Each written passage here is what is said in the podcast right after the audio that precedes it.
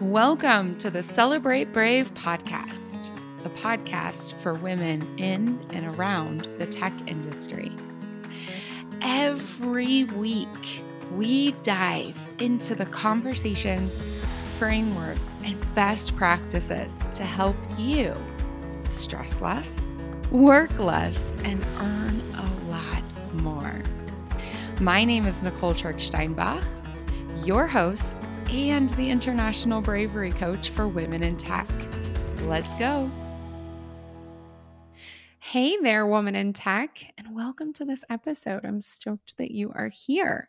Today, we're talking about circles of control, which is inside of the accountability part of the Build Your Brave framework. Now, if you have not listened to the holistic overview episode and all the other amazing episodes about the Build Your Brave framework, you are missing out. So go to the beginning of season one and give it a good listen. And for those of you who've already done that, get ready. I am sharing a transformational framework with you today. So, quick reminder the accountability, the sentence for accountability is I choose what I want to become and do the work to become her. And this builds upon momentum, the second part of the Build Your Brave framework, with the sentence I spend just as much time feeling my way to success as I do working towards it. And part one clarity. I set clear, specific goals and share them with people around me. So, again, accountability is accountability of self. And if you're not clear with that one, make sure you go and listen to the accountability triangle. In fact, the circles of control episode, and you're going to hear the whole original episode right after this introduction, dovetails so beautifully with the accountability triangle. The circles of control is one of the most simple and yet most transformational frameworks I've been working with since 2008. The circles of control is for you if and when you're feeling out of control. Or you are feeling like everything has to be in your control. And when I say everything, I mean everything, like the weather. If the plane is late, if the plane is full, if the report is perfectly created, if the project team is happy, if so and so and so and so like you.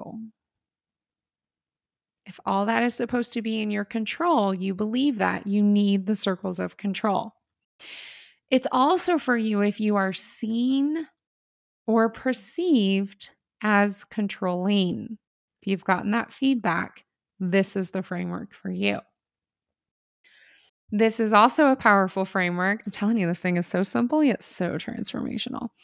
This is also for you if you say things like, well, if I want it done right, I guess I'll do it myself. Or if you hear yourself saying things like, I made them enter feeling word here. I made them happy. I made them insecure. I made them angry. I made them whatever. If you are feeling, hearing, or thinking any of the things that I just outlined, this episode is for you. So, with that said, get ready for super powerful ahas. Get ready for a sense of relief and release. And get ready to build your brave. After you've heard this episode, or even while you're listening, I highly recommend you do a circle of control for a situation you have right now in your career or in your life. Give yourself transformation right now.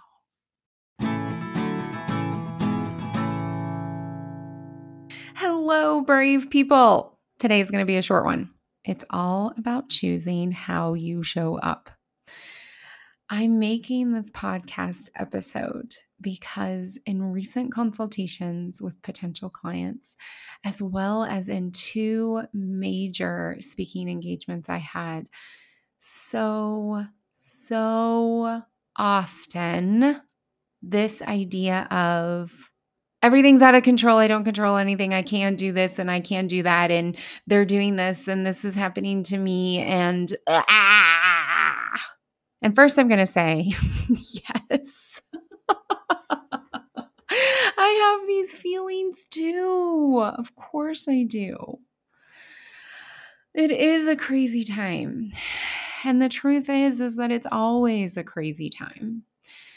The majority of what we experience, our relationships, our professions, our finances, etc., can feel so out of our control and it can spin us out. Yeah, totally, totally, totally. And, and I've mentioned on this podcast in a couple of different places a technique that I use called the model. And in every interview, every interview, at some point, we get to the point, either directly or indirectly, about the fact, and it is truly a fact, that we choose how we show up. And so in these conversations in these consultations in the Q&A after a speaking engagement in my own life, I have been sharing the same tip, technique over and over again. And I thought it's time to share it on the podcast. The tip and technique requires a piece of paper and a pen, or a whiteboard and a whiteboard marker, or any other combination that permits you to do this exercise. You don't do it in your head, you do it with your hand and you create a visualization. Okay. If you're one of those people who uses an electronic pen, yeah, that totally counts. What's important is that you have a visualization after this exercise. All right. So you've got your piece of paper and you've got your pen. And in the center of that paper, you're going to draw a circle about the size of your fist. And it's a closed circle. Okay. So you draw a circle and it's about the size of your fist in the middle of the piece of paper, and you close the circle. So it's a full line. This, dear listener, amazing human that you are, this is your circle of control. These are the things that you control. Things like the quality of coffee I drink, the amount of sleep that I get, if I sign up for a half marathon or not. When I record podcast episodes, my attitude, showing up on time, who I spend time with. These are the things I control. What do you control? Okay, then around your circle of control, still sort of in the center of the paper, but about, you know, a finger length away from your circle of control, you're going to draw another closed circle. So you've got your fist sized circle of control in the center of your paper, closed line. And now you've got slightly outside of that another closed circle that is your circle of influence. These are the things that you influence. So, for example, I can influence when my children go into their bedrooms to lay down. I can influence my clients and the exercises and the experiences and the knowledge and mindset they're exposed to. We influence the agenda of meetings we show up to. We influence how other people reflect with us, how they act with us. We influence it by what we accept, by what we don't accept, and by living in the spaces we control the aspects of our lives that we control to the best of our ability for how we choose to show up. We influence other people. We influence processes. We influence political situations. We influence a lot. And we control very little. Okay, so we've got the circle of control. We've got the circle of influence. Both of these are closed circles. And now outside of that, you still have paper. No more circles. These are the areas of your concern. These are things like how other people actually choose to behave, the operational processes at the corporation that you work in, the hiring practices of the entire tech industry, the investment realities across the entire world. If and how democratic or revolutions, civil war, etc., is taking place in other places of the world. This is everything that concerns you. The tax code, right? The tax code of wherever you live. These are all these things that concern you, that are areas of concern that you do not influence and that you do not control. So let's take something massive and then we're going to bring it back to our professions in tech. What do I control? I control my attitude about climate change. I control how much plastic I buy, how much I choose to put into the recycling process. What do I influence? Climate change. Let's stay with plastic.